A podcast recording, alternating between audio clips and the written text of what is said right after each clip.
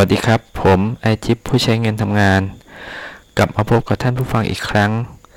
โดยครั้งนี้ผมจะมาชวนท่านผู้ฟังทุกท่านเริ่มลงทุน เริ่มจัดพอร์ตในการลงทุนโดยการใช้เงิน 2,000 บาทต่อเดือน ในการใช้เงิน 2,000 บาทต่อเดือนเนี่ยที่ผมเลือกวงเงินจำนวนนี้เพื่อ 1. ทำให้ง่ายต่อการเริ่มต้น ผู้ที่มีเงินน้อยก็เริ่มต้นได้ 2. เพื่อบอกให้ทุกคนรู้ว่าในการลงทุนเนี่ยไม่จำเป็นต้องมีเงินเป็นหมื่น หรือเป็นแสน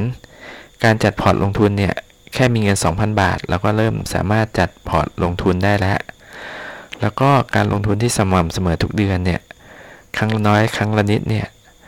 สักวันหนึ่งเนี่ยจากพอร์ตการลงทุนที่เราจัดเนี่ยจะสร้างผลตอบแทนให้เราได้อย่างมากนะครับ แล้วก็พอร์ตการลงทุนของผมเนี่ยเนื่องจากผมเป็นพวกที่ลงทุนยาวเพราะฉะนั้นเนี่ย มองระยะยาวสักนิดหนึ่งโดยในการจัดพอร์ตด้วยเงิน 2,000 บาทเนี่ย ผมแบ่งกองทุนที่จะต้องลงทุนเนี่ย ออกเป็น 2 กลุ่มใหญ่ ๆ ก็คือกลุ่มที่ 1 จะเป็นพวกที่กองทุนที่มีหน้าที่ในการรักษาเงินต้น ให้อยู่กับพอร์ตหรือว่ารักษาเสถียรภาพของพอร์ต ไม่ให้ติดลบ ไม่ให้สวิงสูงจนเกินไป ก็ กลุ่มนี้จะเป็นพวกตราสารหนี้ ซึ่งในการจัดพอร์ตครั้งนี้ผมเลือกใช้ตราสารหนี้ ระยะกลางและระยะยาว เหตุผลที่ผมใช้ตราสารหนี้ในระยะกลางและระยะยาว เป็นผู้ทำหน้าที่รักษาเงินของพอร์ตเนี่ยเนื่องจากมองแล้วว่าในปีนี้การขึ้นดอกเบี้ยก็ ไม่น่าจะเยอะแล้วก็จำนวนครั้งก็ไม่เยอะเช่นกัน แล้วนอกจากนั้นเนี่ย จะให้ผลตอบแทนหรือดีกว่า ดีกว่าการใช้กองทุนที่เป็นตราสารหนี้ระยะสั้น และกลุ่มที่ 2 ของพอร์ตก็จะเป็นกลุ่มที่จะทำให้พอร์ตเนี่ยโตก็คือสร้างผลตอบแทนให้กับพอร์ตก็หรือที่เรียกกันว่าเป็นหัวหมู่ทรวงฟัน ผู้สร้างเงินผู้หารายได้ให้กับพอร์ต โดยกองทุนในกลุ่มเนี่ยก็เป็นกองทุนที่ลงทุนในกลุ่ม Equity นะครับอาจจะเป็นทั้ง พวก Passive Fund แล้วก็ Active Fund ผสมกัน โดยในการเลือกของผมเนี่ย ก็ใช้ KZ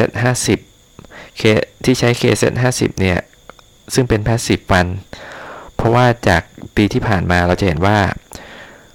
หุ้นเล็กหุ้นน้อย หุ้นเก่งเนี่ย ติดลบติดลบเยอะมาก ในขณะที่หุ้นใหญ่เนี่ย หรือหุ้นบูชิป ทั้งหลายแหละที่อยู่ในกลุ่มเซ็นห้าสิบเนี่ย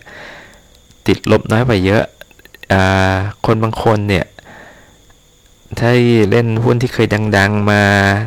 เคยบวกเยอะ ๆ มาเมื่อปีที่แล้วเนี่ยถูกเอาคืนไปติดลบไป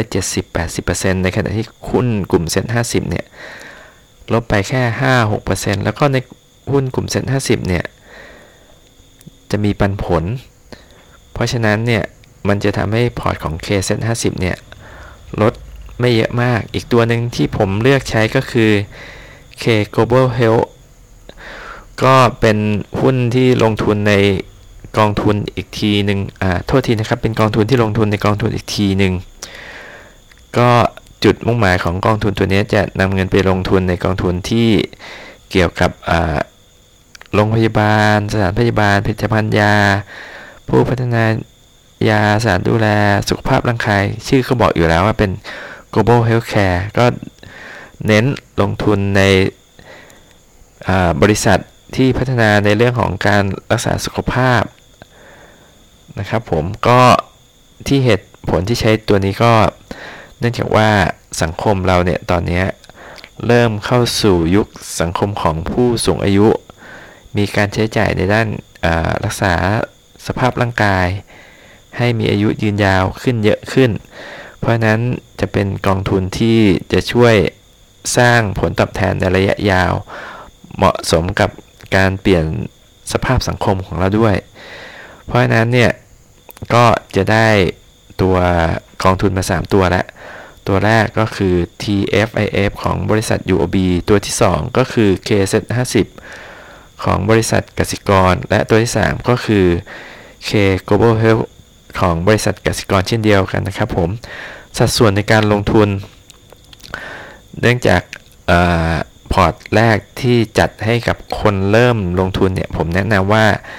ใช้พอร์ตในลักษณะที่เป็นความเสี่ยงกลาง เพราะฉะนั้นเนี่ยก็จะแบ่งเป็นตัว TFIF 50%ของพอร์ต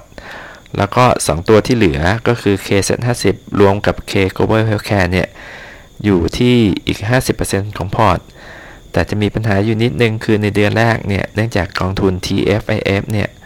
ซื้อครั้งแรกเนี่ยต้อง 2,000 บาท แล้วก็ในเดือนต่อไปเนี่ยซื้อขั้นต่ำก็แค่ 1 บาท เพราะฉะนั้นเดือนแรกเนี่ยก็คงจำเป็นต้องนำเงินไปลงในตัว TFIF เพื่อสร้างฐานอของเราไว้ก่อน ส่วนในเดือนที่ 2 เดือนที่ 3 ก็จะปรับมาเป็นลงตัว TFIF 1000 K SET50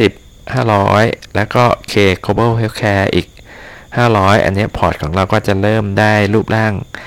ใกล้เคียงกับที่เราต้องการมากขึ้น ในเดือนต่อไปเราก็จะใช้วิธีนี้เช่นกัน แล้วก็พอลงไปสักพักหนึ่งเนี่ย สัก 3 เดือนเราก็ควรจะมามองพอร์ตของเราว่าเป็นไปตามนโยบายไหม ก็คือนโยบายของพอร์ตที่บอกไปในตอนต้นก็ 50%อยู่ในตราสารหนี้ อีก 50%ที่เหลือ อยู่ในกลุ่ม Equity พอมองแล้วเนี่ย เราก็ค่อยมาปรับพอร์ตกันอีกครั้งหนึ่งพอร์ตรูปร่างที่ที่ได้ในวันนี้จุดมุ่งหมายหรือมันจะดำเนินไปในทางที่ว่าให้ผลตอบแทนเนี่ยสูงกว่าตัวการออมเงินทั่วไปแน่นอน แล้วก็ผู้ที่ใช้พอร์ตเนี้ยจะเริ่มเริ่มเรียนรู้ การออม การลงทุน แล้วก็การปรับพอร์ต ซึ่งเราจะมาพูดถึงกันในครั้งหน้านะครับ ส่วนอีกอันนึงก็คือ แน่นอนเมื่อมีเงินออมมีการลงทุน เราจะเกิดมีความมั่งคั่ง แล้วก็ถ้าเราติดตามพอร์ตไปเรื่อยๆเนี่ยความรู้ในการลงทุนของทุกท่านก็จะเพิ่มขึ้น ครับผม วันนี้ก็คงคุยกับท่านผู้ฟังแค่นี้ก่อน แล้วเรากลับมาคุยกันอีกครั้งในสัปดาห์หน้านะครับผม ครับผมสวัสดีครับ